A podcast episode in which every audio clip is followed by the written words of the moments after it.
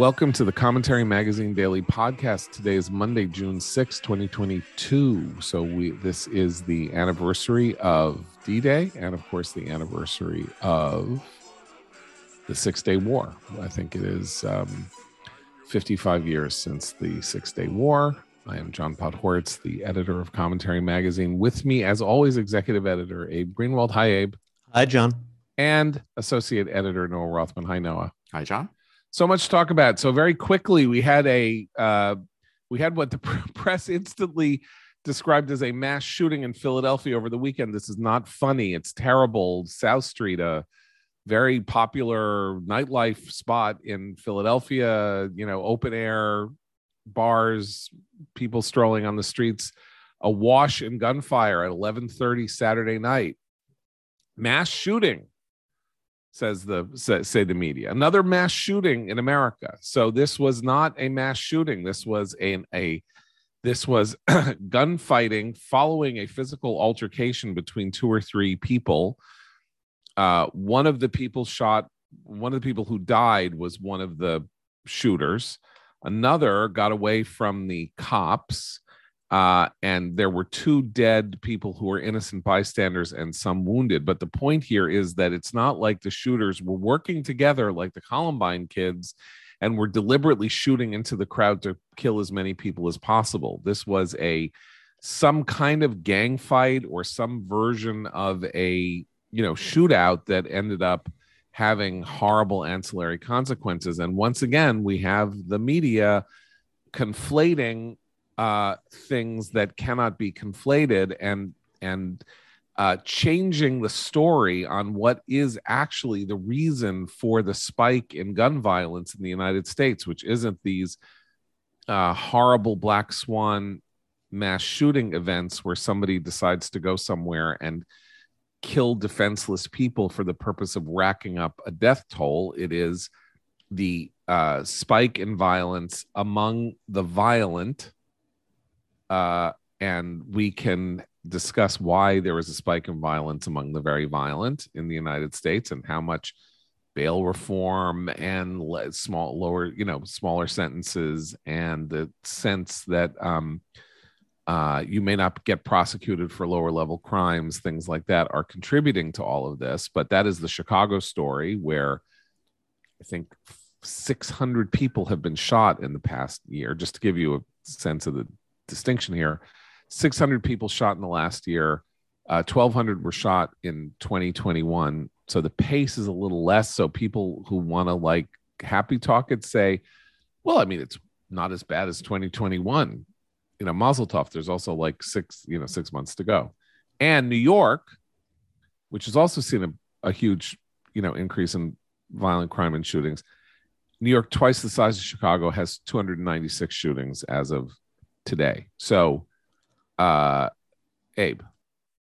Yeah.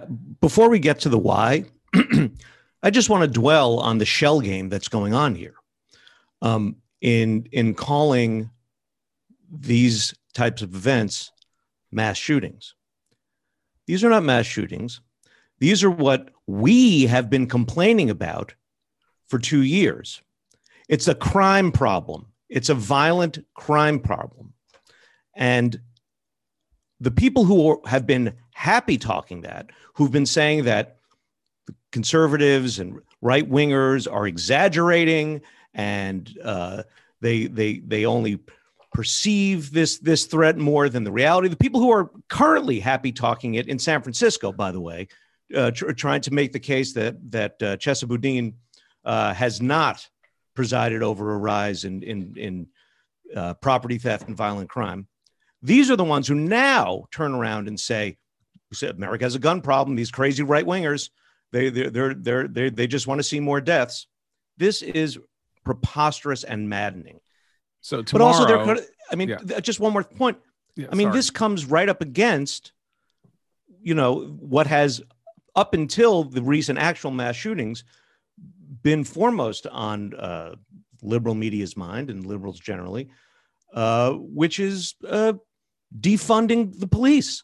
I mean, this is what more police, this is why we want more police. This is what plainclothes units are, are supposed to do get guns off the city streets. These are things that you've been against up until this moment. Uh, by the way, two, two, two points there. One of which is so what we have is this general liberal idea. Let's say people don't think that the police should be defunded uh, on the left, but I think we're liberals. But they, but they generally do think that there's been an epidemic of over policing right? We're overcharging there's too much punishment you know we need to you know we need to find different me- different ways of dealing so that we don't have enormous numbers of people in prison. That's not good all of that.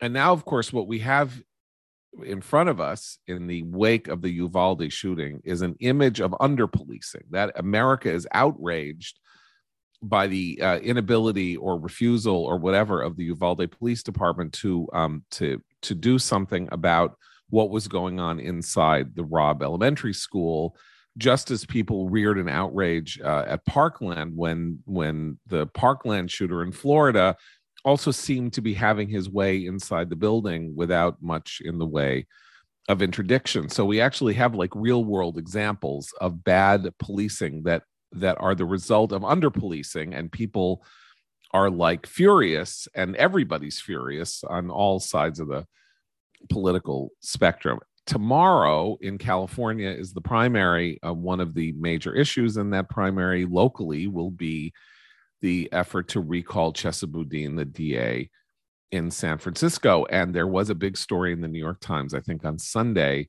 effectively defending chesa boudin from the charge that the enormous spike in uh, civil decay, let's say in in San Francisco, uh, is something for which he should pay with his, you know, with his uh, disemployment or his removal from office. And what was interesting about the piece is that it simultaneously acknowledged that he was elected in 2019, and from 2019 until the present, things have gotten a lot worse. But it's not his fault because the problem is not his prosecution strategy. The problem is that things have gone bad in the city. Uh, and that that's not his fault. It's the pandemic. It maybe could be the police department. There was a, a weird hint in the piece, an undercurrent in the piece that suggests the police are deliberately making crime worse in order to affect his recall. I mean, the, the piece doesn't come out and say that, but there's sort of these weird hints that he has bad relationships with the police department. And when asked why they hadn't done more, the police department wouldn't answer the question, whatever. It's a sort of weird thing. And what's interesting is that statistically, practically, the numbers are he's elected in 2019, the city falls into an open sewer, and he's not responsible for it because the fact that he had announced that he wasn't they weren't going to prosecute low level offenses uh you know you can't prove that because he said he was going to uh, not prosecute low level offenses that then low level offenses spiked or that you know he wasn't going to do much about things like burglaries. And then burglaries in residential neighborhoods particularly in affluent residential neighborhoods spike. Now, why would burglaries in an affluent neighborhood in a wealthy city, you know, tech millionaires and billionaires living there, why would they spike? Uh, because we know that burglaries often take place in the neighborhoods of the poor and the lower middle class because of exigency, because that's where that's that's what criminals know. That's where they break in. That's that's what they do uh, it's because they no longer believe that the that the wealthy in San Francisco had a police department that was especially looking out for it, right? I mean, or that or that this they had a political system that would, you know, come down like a ton of bricks on you if you broke into a ten million dollar house. Well, guess what? It won't. So you should probably go burgle a ten million dollar house instead of an apartment in a you know in a housing complex if you're going to burgle after all, nobody's got a gun. Nobody's got a gun in that house. So uh, it, it was it's a fascinating like rear guard effort to kind of you know help him a little bit or say it's really too bad because these are you know this is this is so complicated. It's not complicated. Chesa Boudin is an object lesson in what happens when bad policy is implemented, and it just so happens that he is in a state in which the recall provision is very easily triggered, as we know, because obviously Gavin Newsom had to go through a recall process. And 20 years ago, next year, I think it was next year, uh, Gray Davis, the governor of California, was in fact recalled. So you know you can't do it in New York. It's very hard. There's no there's there's not much in the way of recall in New York or other places, but here we have it. And, and these defenses act as if this is all a Republicans' pounce issue uh, as if uh, conservatives are painting an inaccurate portrait of what's going on in California and what Boudin has been up to. The fact is, this comes from people who live there. They are the ones who are dissatisfied, who feel unsafe, who know the lived reality. You can't argue against that. It is literally liberals being mugged by reality. Right. You know, conservatives, a liberal is a, a liberal who's been mugged, right? That the, the, joke is conservatives a liberal who's been mugged, and then and then Irving Kristol's line is a neoconservative is a liberal who's been mugged by reality. Well, so this piece begins with a, sagas of two women who are leading the recall. One of whom says when she lived in Cleveland, everybody thought she was a communist, and the other is a you know social justice activist. And her house was burgled. And the other one is a grandmother who was looking at street crime and saying, I'm not just had a grandchild and was like, I'm not going to be able to take my kid, my my grandchild out in the stroller for fear that something will happen to my grandchild. We've got to do something about Chesa Boudin. These are this is not there are no Republicans. There are no Republicans. Three generations ago, San Francisco was a Republican city. It is now the most, you know, it's the most left leaning major city in America. And you know, they're gonna he he's gonna be recalled. You think? There was a poll that this week that showed it really tight. Well, I think if it's tight, he's probably going to get recalled because the question is who goes out uh, to, to, to vote in the primary. Are you going to go out to vote in the primary to defend him, or are you going to go out? Or are you going to drag yourself to the polls in a place where otherwise very little is being contested. Like you know, there's no there's no congressional race uh, in in the city of San Francisco. So uh, if you look at numbers like that, you got to figure that the people who are coming out are coming out to vote against, and you are therefore probably more likely to see a Chesa Boudin recall than otherwise. Um, but I, I, do think that it is very important to note this game, this game, this mass shooting game. it, it is not that it, these are not mass shootings. Obviously, 14 people get injured in a shoot in shoot in a you know in a shooting incident in Philadelphia. That can be called a mass shooting. It is just not the same mass shooting as the mass shooting in in Uvalde. It has a different meaning. It has a different provenance, and it's about something else. Uh, the, the uh, of course the DA in Philadelphia, who was also a progressive prosecutor, Larry Krasner, tweeted out that, you know, the only way to stop what happened on South Street is to, you know, bankrupt the NRA. So good luck to everybody in Philadelphia. I'm sure you're really going to enjoy the continuing lack of safety that is the hallmark of the current life that you lead. Uh, not that we in New York are, you know, uh, things are a little better here. I mean, they're a lot better here in many ways uh, because uh, even our new DA in Manhattan uh, has been mugged by reality a little bit uh, after saying that he wouldn't prosecute anything and all of that. And uh, uh, the New York numbers are bad, by the way, and they're bad for Eric Adams, you know, who's newly installed. Like he came in to vowing to deal with public safety six months in the job and pretty much everything is worse, vastly worse. Uh, and I was speaking to a Democratic operative last week who said, Well, look what he inherited and look how bad de Blasio was and all of that. And my answer was, Well, you know, he ran on this one issue. So if you say you're going to, you know, you're going to make sure that the garbage is picked up on the street, uh, as your campaign issue, and then you become mayor, and then the garbage collection is worse, not better. Uh, you are basically going to be, you know, fried and left out to die on the street for failing to deliver on your campaign promise. So, you know, it's very hard. He's got to deal with Albany. He's got this, he's got that, he's got the other thing. It doesn't matter. Like he's the one who said, elect me uh, so I can do something about public safety, and public safety is getting worse. That's what elected electoral democracy is like, which is why we should get to our big topic today, which is, and we're back to it. We talked about it all last week. Poor Joe Biden.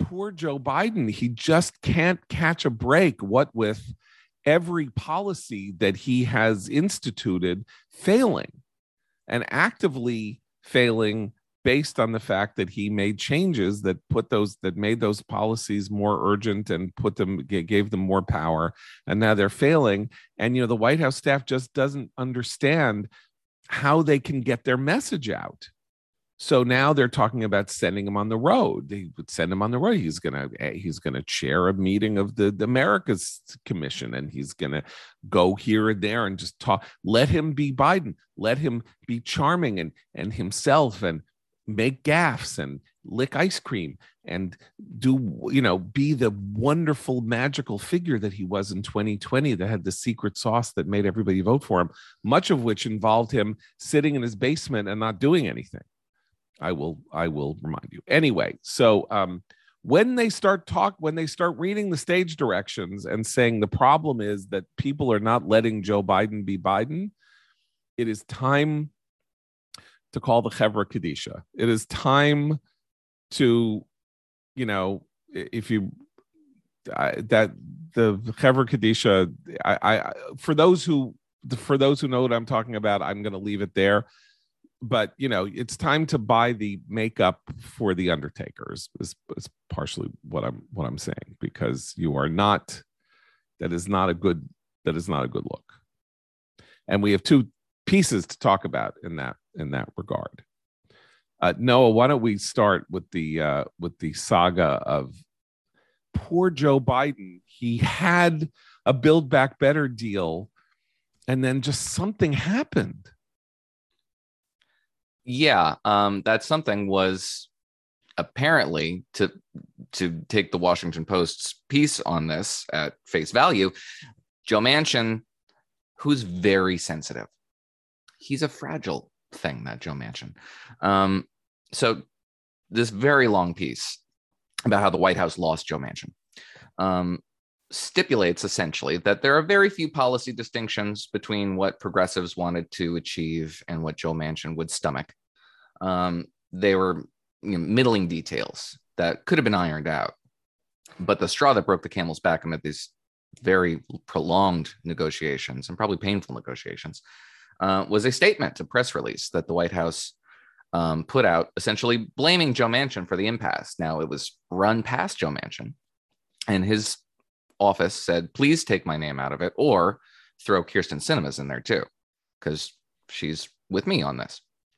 And the White House subsequently published it without doing what Joe Manchin asked. And his office was very upset about this. And Joe Manchin was very upset about this. He had been beset by protesters, his family was getting threats. So he thought this was an irresponsible act. And that, to hear the Washington Post tell it, is the beginning, middle, and end of this impasse that subsequently scuttled Build Back Better. Um, even now, today, in, amid negotiations over a much more slimmed down package, which I don't think are going anywhere, um, this this hurt, this wound, continues to fester uh, and it is plainly Joe Manchin's fault in the in the subtext of this piece that he has just subordinated the the importance of this uh, economy shaping legislation to his own hurt feelings. Okay, so I'm going to read a little bit from this piece, which is called How the White House Lost Joe Manchin and Its Plan to Transform America by Jeff Stein and Tyler Pager. Okay. Um, here's what the piece says um, The breakdown last year remains baffling to many close to both Manchin and senior White House officials. Biden aides are still in disbelief that, ab- that Manchin abandoned months of painstaking negotiations, seemingly in an instant, over what they regarded as an innocent statement that they, they, they did not believe would offend the senator. They are left wrestling with the question of how legislation of such historic dimensions appears to have been doomed by a simple miscommunication over a news release. Manchin's allies do not understand why the White House would have done anything to needlessly provoke the key vote for their legislative aspirations and believe the administration had already ignored its demand for weeks. I'm going to go on and quote some other things, but I'm going to say right now that this is absurd. This is absurd. According to this, Manchin and Biden had agreed on a Build Back Better package that would cost 1.75 or 1.85 billion trillion, excuse me. Uh, and that that deal was done. That is not true. We were all privy to this. All That this happened not- in public for months. knowledge that Manchin said that his number was 1.5 trillion. Now, could he have abandoned that and gone up to 1.8 or 85 trillion or whatever it was? I suppose he could. But the very fact that the White House released this statement, and I want to find the language, the language in the statement itself indicates that they did not believe that he was fully on board. They released a statement, the purpose of which was to pressure him further into staying on board, not to say, wow, this is going so well. We're just going to keep it quiet until we can bring Manchin to the White House and, in a huge display of our political success, say we have a deal on Build Back Better, right? Like that, that's what you want, right? So it says on December 14th, progress suddenly appeared to be at hand. Biden agreed to resolve Manchin's complaints about the about temporary programs, a move, whatever. It doesn't matter. Striking a conciliatory tone, the president told Manchin he was doing the right thing and withholding his support if Manchin did not believe the measure was good for West Virginia. Manchin gave the White House the $1.8 trillion written offer, another positive sign. The administration didn't immediately accept Manchin's offer, though. Now, we only have it on faith that Manchin delivered a $1.8 trillion written offer. We don't even know what that means since he kept saying 1.5 trillion, but the administration didn't accept it. Not only was it light on policy details, but it, it included the expanded child tax credit and included child tax hikes Sinema had opposed. The administration knew that a deal without the child benefit would enrage a large group of Democratic senators while risking a spike in child poverty. Biden's aides did not reject Manchin's offer outright, either viewing it as a starting point for further talks. Okay, so they didn't have a deal. It's not clear what deal Manchin had offered, but according to the White House, it wasn't good enough, meaning that more would have to be spent. Not that, you know, they would shuffle money around. They Democratic senators would be angry without the child tax credit, which Manchin said was incredibly inflationary, which was basically one of his reasons why he wouldn't support Build Back Better. And so they were going to try to stick it back in. Okay. And here is the statement. I had a productive call with Speaker Pelosi and Majority Leader Schumer earlier today, Biden said. I briefed them on the most recent discussions that my staff and I have held with Senator Manchin about Build Back Better.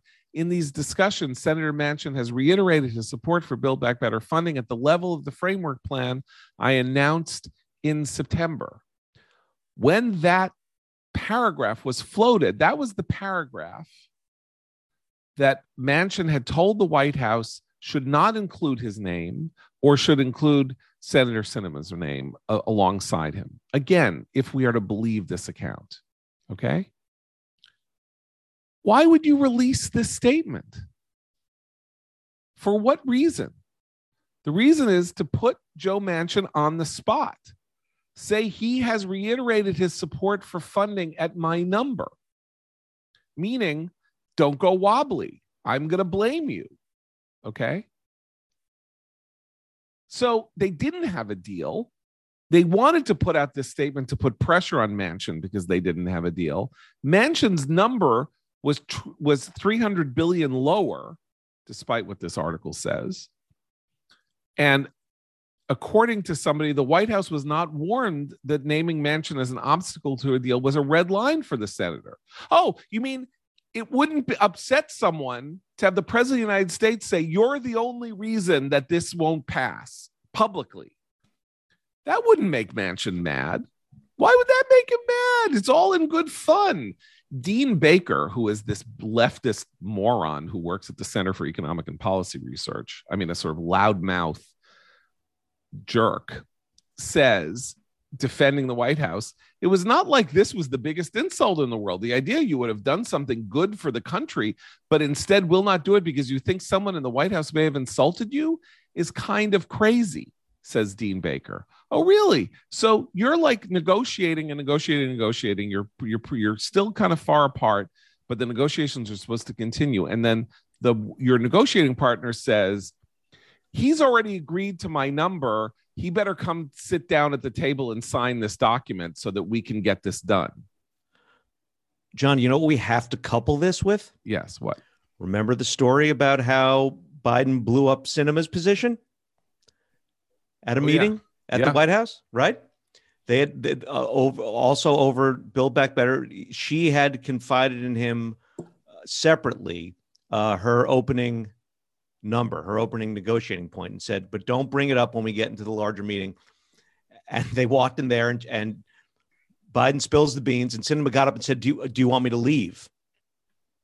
That's right. Yeah, that's exactly right. Yeah, do you want me to leave? Like, here's what's interesting negotiations are negotiations, right? They, nothing counts until you say you have a deal. And even then, it doesn't entirely count until you sign on the dotted line. So this piece argues that they had a deal.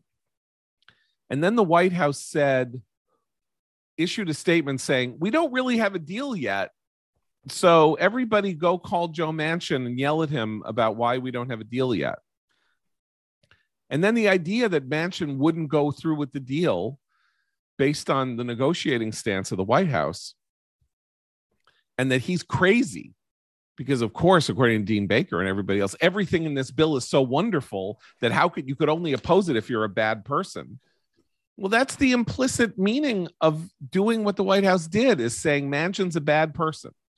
He's bad. We're all set here and we just need you to put a little more pressure on him because he's a bad person and we're good people and you know it and so and it was it's the productive discussions here were with Pelosi and Schumer not Right, with so- Manchin. the the co- the corollary that you have to get to eventually after all these woe is me poor Joe Biden stories is that eventually it's going to be Joe Biden's fault. And I'm I think we're getting to that in this piece and now I see that in something that was published in CNN by CNN on Thursday by Edward Isaac Dovere. Dover, I'm not sure how to pronounce Isaac his name. Edward Dovere, yeah. Edward Isaac Dovere. Um, and the piece, it's very long and it's, you know, it's brutal while at the same time being coddling. Um, but the subtext of it is very plain because it talks about the ways in which Joe Biden is frustrating all his very competent young staffers by being Joe Biden. He wants to do old media. He wants to do television. He wants to do print.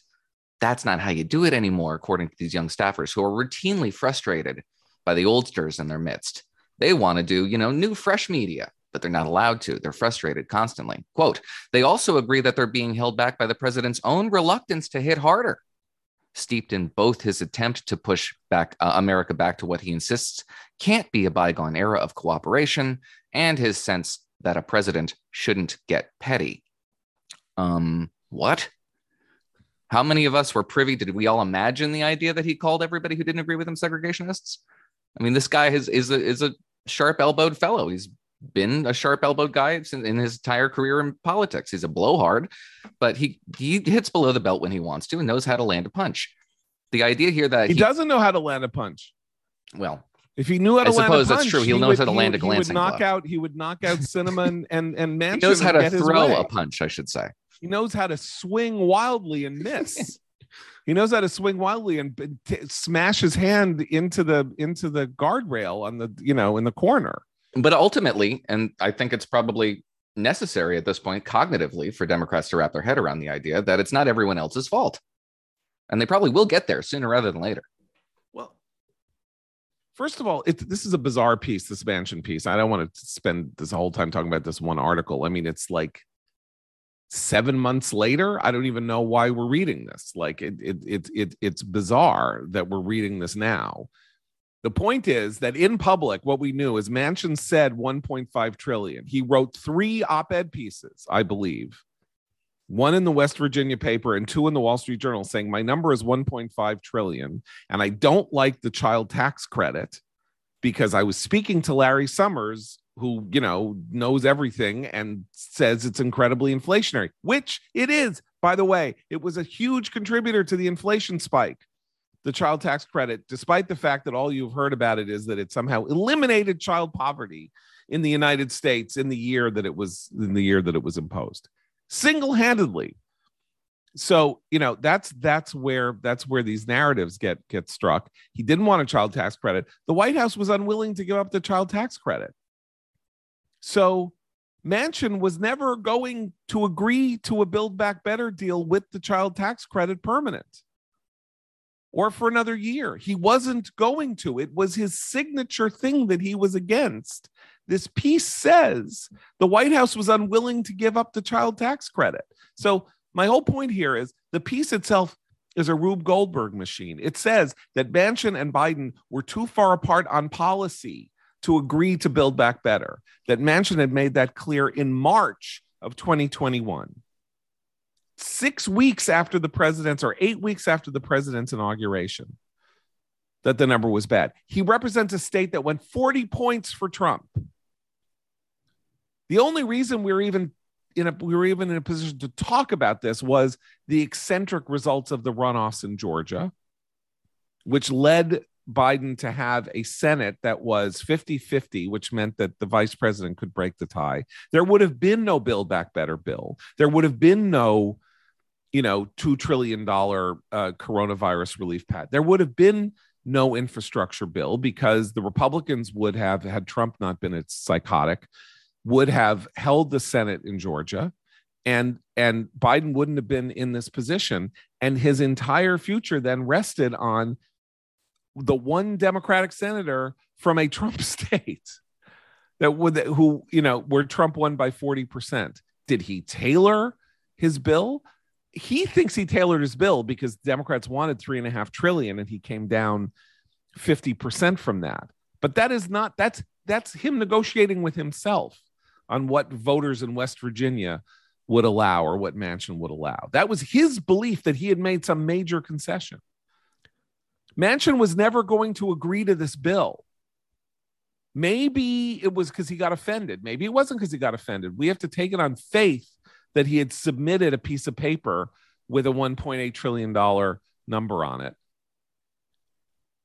They're just lying to themselves. So last night, another piece went up at the Washington Post, and I'll give credit to someone I don't I don't normally praise here. Uh, Matthew Yglesias has an opinion piece titled "Joe Manchin was right, and Democrats should admit it." Saying he was right about inflation, he was right about Build Back Better, and and the costs, and it's it's time to come around to that to that idea. That to me would make more sense than relitigating. It's, they're not even relitigating. Then, then sort of you know, trying to break down the the the he said she said of this of this ancient failure at this point. I mean, let's go. Let's look at this even even in a more interesting way politically. So here we are. This again, it's not the administration doing it. It's the Washington Post writing this piece for whatever reason. They've been working on it for six months. God only knows. Two narratives emerge from 2021 failure and success. The failure is Build Back Better, huge failure. The success is the infrastructure bill. So the infrastructure bill got what, 67 votes in the Senate? I can't even remember now. 69? Yeah, 68 or 69. Okay. So huge bill infrastructure bill. Huge, trillion dollar bill. Do they talk about the infrastructure bill? Do you hear about the infrastructure bill? It's the signature accomplishment of his presidency. He got 69 votes for a piece of legislation, for a major piece of legislation. They are consumed with their own sense of failure, right? Here we have inflation. We have inflation. We have things going wrong with crime. We have this, we have that. And we keep hearing Biden needs to be Biden. He needs to go out and tell his story. His story is the infrastructure bill. he doesn't want to tell that story. He doesn't give a shit about the infrastructure bill. None of these people cares about the infrastructure bill. They only care about their the desiderata they did not get. Is this a psychological issue or is it a an ideological issue? I, I don't know. Either of you can you either of you speculate? I mean, why does it have to be one or the other? well, it could be both, but so let's tease it out. Politically, well, they should be walking around saying, We did what we came here to do. We got bipartisan legislation passed to help the American people. We did it. Trump's gone. He couldn't do it. I did it. We did it. Infrastructure is, is good governance, and that's not fun. That's not sexy. It's, I mean, maybe it's, it's I by the way, I think it's probably a bad bill. I don't really care. I'm just saying, like, you know, I mean, it's certainly a ridiculous a amount of money to inject into the economy at a time when the money supply is a problem. So but now you can't. Everybody take, understands yeah. and agrees. I mean, it had bipartisan support for a reason. Everybody understands and agrees on the necessity of infrastructure and maintaining it and, you know, eh, modernizing it. That's not controversial. Right. The lack of that, controversy is, in fact, very important. Right. There, that, ah, that's you answered okay. the question. Okay. So is that psychological or ideological? Think about it for a minute. Is it that you can't say I was able to work with Republicans when you're the only when you are politically convinced that the only way that you can get your base out is to say those people are fascists who want to undermine democracy and ruin and are destroying America. Hey, I worked with them. So you can't take credit for the one thing you did that followed your campaign promise that you would be able to change the tenor of the nature of Washington's hyper idiot hyper partisan politics. And you can't even say that you did that. But this sort of going to hurt your 2022 campaign strategy. And this sort of goes back to what we were talking about with crime and uh, Eric Adams, is that this is what Joe Biden campaigned on, right? He campaigned on trying to be a boring guy, a return to normalcy under his administration, which would ne- necessarily mean uncontroversial governance, uh, lack of big a big mandate to do transformative things. He was supposed to be a boring figure, and they all got derailed after the Georgia election de- debacle in December of 2020, I think, or early January. But either way, you know, his mandate was to not have a mandate, and he's fighting against his own mandate. Right, because of the Georgia debacle. So as the as as the famous, you know, tragedian statement has it, you know, those whom the gods destroy, they first make mad, right? So so had Trump not been crazy and had Georgia's recall election gone the way it would have gone, Biden would have been in a in a in a much would not have had the temptation to think that he could be FDR and LBJ rolled into one a fantasy that has essentially destroyed his presidency. Uh, if you think his presidency is destroyed by hubristically making him believe that he could spend four trillion, six, seven trillion dollars without consequence. So then they have to build these new realities in order to understand the one they're they're trying to navigate currently. Right. Okay. And we, so get, this, we we should get to that. We should get to that. right. Right. Just, right let me just, let um, me lead into that once you're done with the, the ad. I want you to, but I but I need first, and I now have to find it because I lost it. I need first to talk to you about today's advertisers, and our first advertiser is Boll and Branch, the sheets that Noah loves. You love them, Noah, right? Love your Boll and Branch sheets. I do. I sleep on them every night. We've heard it because you know they have.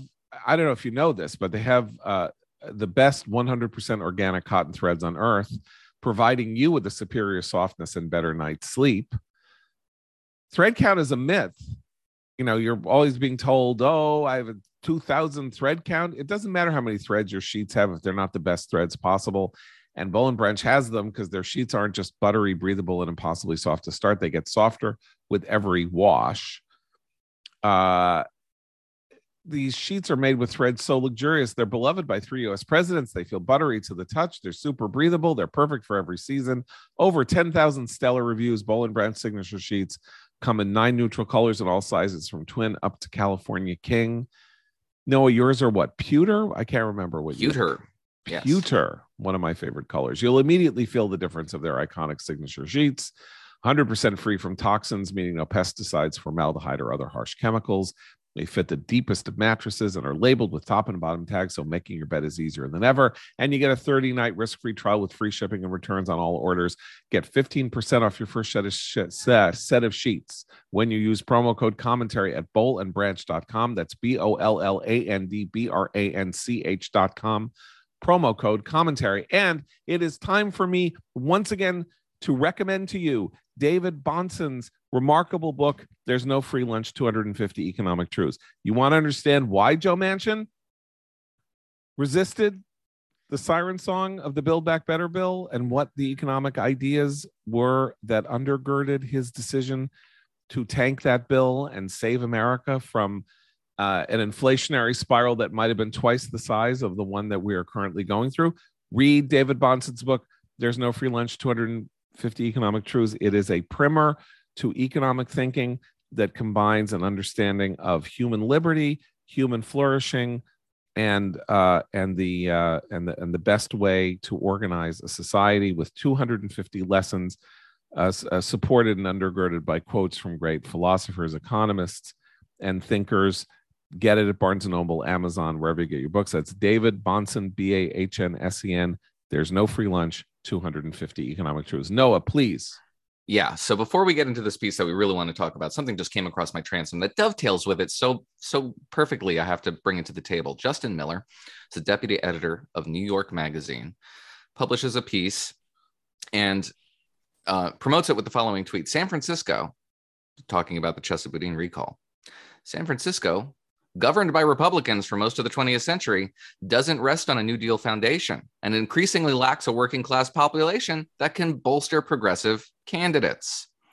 Goes on to, in the piece, to elaborate on this theory that San Francisco, San Francisco's population is declining. It increasingly lacks a working class population. The black population is va- vanishing. The tech boom has fueled real estate prices to a degree that old line residents are lucky to buy a home. A severe housing shortage has never been alleviated, and the the city was governed um, by Republicans up until basically 1963. So there's no legacy of social democratic New Deal largesse. There was there's no San Francisco version of Fiorello LaGuardia or Robert Wagner. There's just no history or legacy of this kind of rooted population of progressives with a progressive mindset. And the tech industry is very formidable and very conventional, even business friendly to such a degree that if Chesa Boudin loses this recall election, it's because San Francisco is too conservative. Crazy. I'm crazy for reading New York Magazine. That is fantastic. What do we know about woke leftist politics in the United States? Woke leftist politics, are they supported by working class Democrats and Black people? Or wasn't it the existence of working class Democrats and Black people who interfered with the 2020 primary election to ensure that Joe Biden was the nominee of the Democratic Party because everybody else was woke and he wasn't? Isn't that what we learned from Jim Clyburn? Isn't that what we learned from South Carolina? There's no working class history in San Francisco. And that's why it's not woke enough. Who's woke? Justin Miller is woke. People like Justin Miller, famous working class black person. I don't even know who Justin Miller is, by the way, but I'm just going to presume I know who Justin Miller is, uh, and I can, you know, do that Annie Hall thing of drawing the actual cliche, you know, when like uh, when when Woody Allen, you know, describes does, his first piece- wife Allison Porchnick through the Ben Shahn paintings and the socialist summer camps and all of this, and she says, "I love being reduced to a cliche." I think we can all reduce Justin Miller to a cliche not- like but that. you're right, though. It does rest on this notion that in the the absence of a, a robust um, grassroots African American political mo- movement is what's going to undo this this defense uh, district attorney rather. Whereas everything we understand about this political moment is that it's African Americans, particularly in urban centers, that resent and are frustrated by and are lashing out against this permissive view of prosecution and, and policing crime. Well, except you in know, San Francisco. Yeah, go ahead, Dave. It's Sorry. all very interesting because you know for months now we've been saying that there's been there's an active counter revolution to the 2020 wokeness and social justice and all the rest of it. And now with things like this, we're beginning to see how the sort of hard left are dealing with this um, and to what degree they are able to ingest it and to what degree they are in total denial. Um, and they're not seeing exactly what you say, John, that this is a rejection among liberals uh, who don't believe in this garbage, who see how it has actively degraded their own lives. Yeah, of course, conservatives have been rejecting from the start. We know that. Um, but what tipped the scales is the rejection among their own, and they absolutely cannot face that. I uh I just think that and we're about to talk about what dovetails with what dovetails, right? Um I just think that you have this bizarre uh we're now in the pre we're in the pre excuse uh mode for explaining the uh coming electoral disasters that are going to befall democrats and leftists in 22 and 22 and maybe 2024 so what we have is this gigantic mythologizing effort. No, no, no. There could have been Build Back Better, but you know the White House didn't understand that you know it was writing. It was going to issue a paragraph that that made Joe Biden, made Joe Manchin hurt his feelings, and and and so that's why that happened. Gee, you know we're almost there.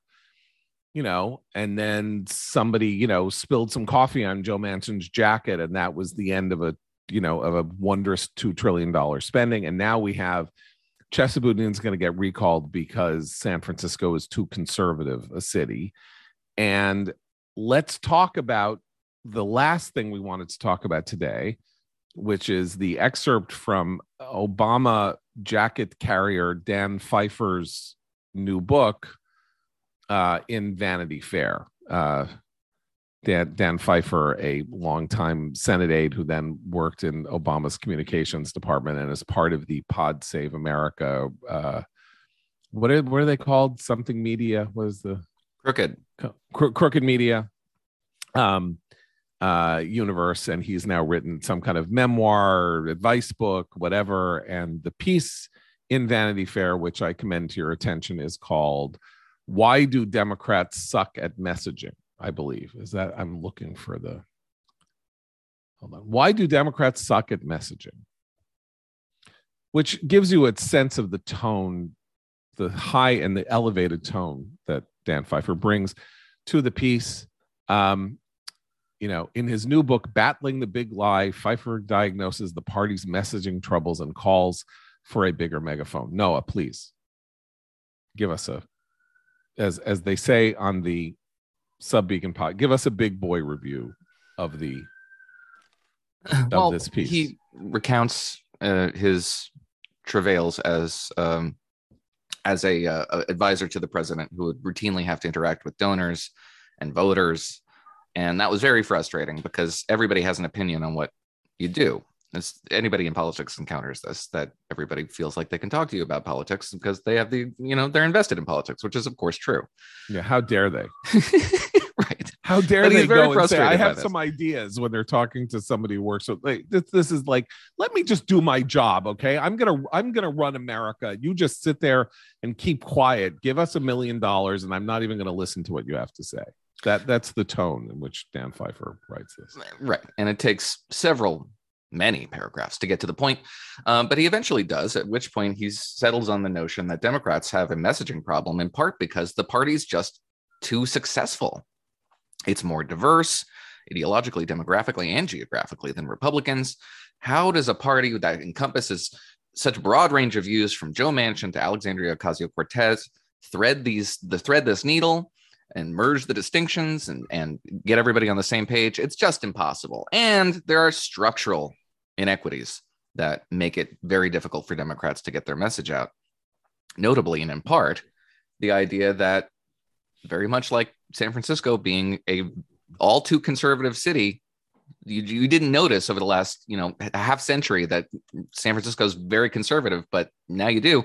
It turns out the media landscape in this country is reliably conservative, very Republican to the to a degree that crowds out Democratic efforts to field a unified messaging. So Democrats are always playing catch up. They're always responding. They're never setting the table. They're never they don't have the ability to set the agenda, especially in the press. And as a result, they're just always behind the eight ball when it comes to talking about issues and talking about politics. That's what you were asked to believe as uh, from apparently the entirety of this book, but at least this excerpt that's published in Vanity Fair. Okay, so let me let me let me read a little bit from this, okay? Democratic messaging is not perfect, far from it. It's often too wonky and wordy. Our party leaders are all over 70. None of them rose to the pinnacle of party leadership based on their communications chops. They are generationally disconnected from the party's base, but their problem isn't their age. It's that each has spent more than half their years serving in Congress where authentic human speaking goes to die. Let's say hypothetically that all these problems were solved. The Democrats got better messages and messengers. The talking points were sharp as talking points could be, and cable news was flooded with the best people saying the best things. It would help, but it still wouldn't matter much. Why? Imagine two armies doing battle. One of these armies is equipped with tanks and stealth bombers. The other shows up to the battle wielding pocket knives. Of course, Team Pocket Knife gets its ass kicked. After the battle, it returns home, and the first question of the gathered townsfolk is why didn't you have a better strategy? Did the did Team Pocket Knife have the best plan? Maybe, maybe not. Ultimately, no one, whether Patton von Clausewitz or Captain America, could devise a plan for a pocket knife to beat a tank. What is this also tank? explains Yes. his sorry, just his his understanding of counterinsurgency warfare explains the rise of ISIS under Barack Obama pretty pretty effective. okay. What what is the what is the pocket knife and what is the tank? Quote, the Republicans have a cable television network whose sole raison d'etre is to attack Democrats and promote pro GOP talking points. The conservative media dwarfs the progressive media in size and scope, and even then, it's an apples to oranges comparison. The bulk of the media on the right is an adjunct of the party apparatus. Much of the media on the left is focused on holding Democrats accountable. I'm going to read that again. Much of the media on the left is focused on holding Democrats accountable and or moving the party's agenda in a more progressive direction. This is, of course, an admirable and necessary task, but it doesn't do much to help Democratic candidates and causes win the messaging battle against Republicans come election time. Abe, Noah, Republicans have a cable television network whose sole raison d'etre is to attack Democrats and promote uh, pro GOP talking points. Okay, what is the missing element here? The Democrats have MSNBC, CNN, ABC, CBS, NBC, the New York Times, the Washington Post, the Associated Press, the Chicago Tribune, the Los Angeles Times, Conde Nast, Hearst, Meredith, Gannett. Um, The missing the idea, here. the idea that that's a pocket knife and that Fox, which has three million viewers a night, is the is the stealth bomber with the tank. the missing element here is everything else. The Democrats have everything else. You- You're just talking about news media. universities, They exactly. They have Yeah. universities. Hollywood. They have Hollywood. Everything we see on TV and in movies and here and in, in popular music and popular, they have everything. And the idea that conservative media never does backbiting or infighting is deranged. Just it, Yeah, it demands that you not consume any conservative media ever to believe that. I mean, so I'm reading this and I just as Dan Pfeiffer essentially has the view that Republicans know what Democrats know, which is that the good, the true, and the beautiful are all supported by progressive policies. And they don't like progressive policies because they will favor people they don't like. So they go at them with disinformation campaign. They deliberately and in bad faith destroy good, true, and beautiful things because what they want is the actual promotion of evil. Okay. And so I think that he believes this. And therefore, I mean, I mean, so that's what he thinks, right? Okay. Go ahead. I'm almost tempted to read the book because I, I I'm sort of I, I would love to know how he tries to put meat on these bones.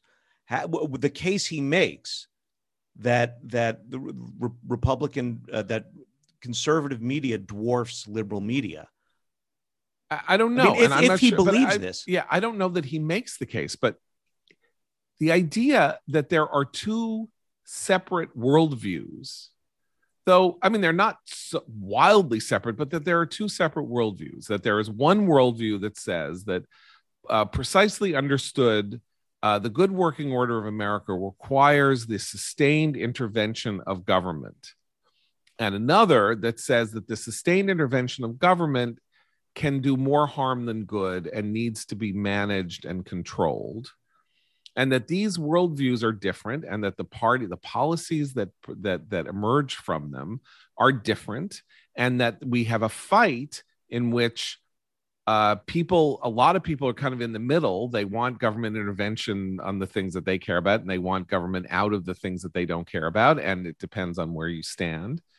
This is what american politics is that's American politics. All things being equal, Democrats and liberals want more government intervention, and all things being equal, conservatives want less. Okay. And that policy flows therefrom. There's no conspiracy, there's no bad faith. I mean, when it comes down to it, people then come up with strategies to, you know, to to defeat the other side and they come up with strategies to make themselves look better. That is the truth of American politics. That is the dynamic of American politics. And we go back and forth, just as we've gone back and forth across the 21st century, right? Bush, but Bush loses the Senate, right? Bush wins by, by 930 votes. And then Republicans have the have a 50-50, then they lose the Senate because Jim Jeffords quits in uh, the spring of 2021. They lose the Senate. 9/11 happens. They get the house. They get the Senate back. Uh, they they they uh, they crush it in the House, uh, and then they go on to win in 2004. Then what happens? Then there's a fight inside the Republican Party. Fights for the next, you know, because Iraq is going wrong. Bush appoints Harriet Miers. Who spikes Harriet Miers? Other people on the right. Who spikes Bush's immigration platform? People on the right. Uh, in 2006, how did Democrats get control of the House? And you know, they they run conservative leading Democrats with a lot of with a lot of medals on their jackets and uh, on their you know on, on their fronts uh, to to to win the midterm election there. Then Obama wins a huge election. Then Republicans win a huge midterm. Then Obama, you know, uh, gets reelected. Then then Republicans win in 2014. Then then then uh, Trump surprises everybody and wins in 2016, and then and then Democrats win in 2018 and win the presidency in 2020. What megaphone? What I mean, what what what the hell is Dan Pfeiffer talking about? American history over the last 20 years is a history of a very divided country in which power shifts back and forth. And when Democrats lose, it's because their message is bad and their policies are bad. And when Republicans lose, it tends to be kind of the same. Their policies don't do what they're supposed to do, or they look bad at at at at uh, at uh, you know at effectuating them, or whatever. And this notion that Democrats suck at messaging we're we're like we're in a world in which everybody think in which an enormous numbers of people now believe that if you say that a person with two x chromosomes is a woman even if he, she says she's a man that you're a monster transphobic you deserve to lose your job and you should probably be prosecuted for a hate crime that's you know i don't know what that's a megaphone that's not So a, a, megaphone knife. that changes reality, right? And not only is there is the liberal megaphone sufficient to um, get out their own message of who they are and what they believe in. They're better at, at defining who Republicans are, right? I mean, Republicans have been largely uh, demonized for for decades because this this characterization of them by liberals as either warmongers or gun maniacs or uh, religious theocrats or or or whatever unca- bigots. This is their messaging on Republicans. Yeah, if the megaphone wasn't sufficient to create a reality distortion field, this book would be a career killer because you wouldn't be able to make this kind of assertion without destroying any credibility you have for whatever audience you're writing for. It would just be understood that you were crazy. But I mean, it, it, so psychological again, back to psych, psychology versus ideology. The reason that they say that re- Republicans, you know, are control the discussion with their with their howitzer and their tank versus the pocket knife, uh, with their magical means of disinformation, distortion, Facebook now being, you know, creating conservative realities and Fox News. There's a whole network. I mean, uh, you know, I have a contract with MSNBC, and so does Noah, and I'm not. I'm going to leave him out of this, but you know, so you think that MSNBC is an entire network dedicated to running down Republicans? If if and and and and conservatives, if if that's not you know what what uh, Fox is on the other side, they need this because if you don't believe that there is some unwarranted magic uh, propping up the Republican reality, unwarranted magic, and then evil intent, racism, uh, depredation of the environment for greedy profit taking, uh, you know, uh, f- forcing women to be barefoot and pregnant and not get abortions, stuff like that. If you if you don't believe that there is something untoward, then you have to face the fact that a lot of people in this country don't believe what you believe and that they're willing to stop you from believing it. And that a lot of a lot of what you believe frankly uh, is um, not demonstrably true. It's not you know prima facie true. And it may be nice that you want to spend your life thinking that anybody who thinks other than you is a monster. But uh, you know in politics you're sort of supposed to understand if you are to do politics effectively, that the other guy has a case to make by definition, because because he's he may win, and if he only wins because he cheats, then you're just like a five year old who plays Monopoly, loses, and says you you're cheating. You know, I mean that's not how grown-ups view the world. So, you know, John, you said that this is all striking you as pre excuse making for for what's going to happen during after uh, at midterms. Um, I think they're working themselves up into another full blown conspiracy theory. I mean, I think we're going to see. I, I don't know the, what the details are going to be, but when when when Democrats get, get a shellacking, um, there's going to be all sorts of crazy ideas coming out about about how this went wrong, and none of them are going to have to do with accountability and uh, res- the responsibility of the losing party. I mean, Noah, just to conclude here. So we started with the poor Biden, you know, he just can't get a break. Biden's been president since January of 2021. It is now June of 2022. Inflation is running at eight or nine percent annually. Uh, you know, like what else matters? I mean if you sort of like want to go and say you know look he handled ukraine well. Maybe he's handled ukraine well. Handled afghanistan badly but he handled ukraine well. Blah blah blah blah blah. Americans purchasing power has been reduced by close to 10% every americans. Like Really? We're going to have an argument over why Build Back Better did, didn't pass? I mean, I don't even know what case he has to make for himself.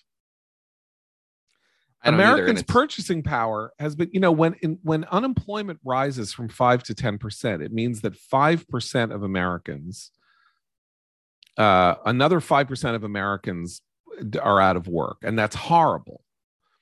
When inflation goes up to ten percent, three hundred, I'm at 300, 175 million households, whatever it is in the United States, every single household sees their purchasing power decline by ten percent. Now, if you're wealthy, that does not have that much of an effect on you. But of course, most people aren't wealthy. So unemployment is a terrible thing. It's a monstrous thing. Inflation is a political calamity monstrosity for anybody who who supervises it or and and and can be properly blamed for some of its emergence.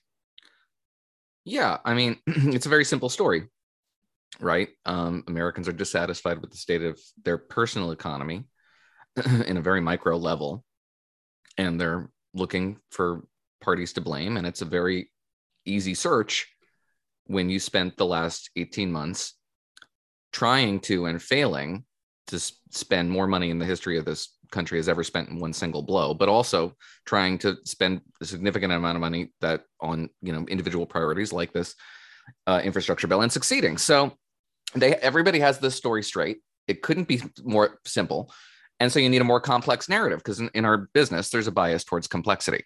It makes it's it's better for you personally to be able to you know see the hitting workings of the world here and, and create a, a complicated narrative that you have to explain that's good for you as in your your personal brand especially if you're a storyteller. But the story could not be more simple. So to abe's point about building conspiracy theories there's also a professional advantage in building out a much more complex narrative around what's about to happen and what has happened which is why conservative you know san francisco has to be conservative and the media has to be republican and all these other things that have to explain a very simple story in terms that are overly complex. I just uh, looked up uh, Justin Miller and his uh, photo, and yes, I uh, I I literally uh, could have described his entire life history to you, like Alvy Singer describing Allison Portchnik. Um, so I was I was I was I was right about that, and you know, basically reducing yourself to a to a cliche uh, itself is part of the element of Dan Pfeiffer's book and the Manchin piece and everything that we've been talking about today, which is the you know it's all it's like a, a mad lib. It's like uh, fill in republican fill in evil republican adverb fill in evil republican adjective fill in fox you know fill in rush. I mean they can't even mention rush limbaugh anymore since he died. Fill in hannity you know fill in alex jones fill in this fill in that and then you know pre- present your mad lib because no matter what it is those terms are all going to be in the article. Um, and uh, and and they can comfort themselves with this, you know, uh, comfort porn uh, that is not going to save them from from the reckoning. Because, as I say, there's all this, and then there is the fact that the American individual Americans' purchasing power has declined by ten percent over the course of the Biden presidency. That's it could not be a simpler narrative they're Yeah. they're less secure less safe less uh, more anxious about their economic conditions and it could not be easier to understand why this is happening Right. So, thank you for listening. we still miss Christine, and we will continue to miss Christine, but she will be back in September for Abe and Noah and John Podhoretz. Keep the candle burning.